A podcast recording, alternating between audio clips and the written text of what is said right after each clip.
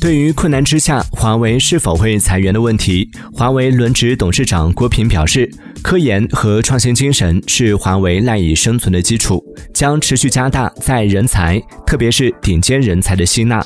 他透露，华为去年和前年招聘了二点六万名应届生，其中三百多人是天才少年。二零二二年计划招聘一万多名应届生。郭平称，只有优秀的人才才能解决华为现在的困难。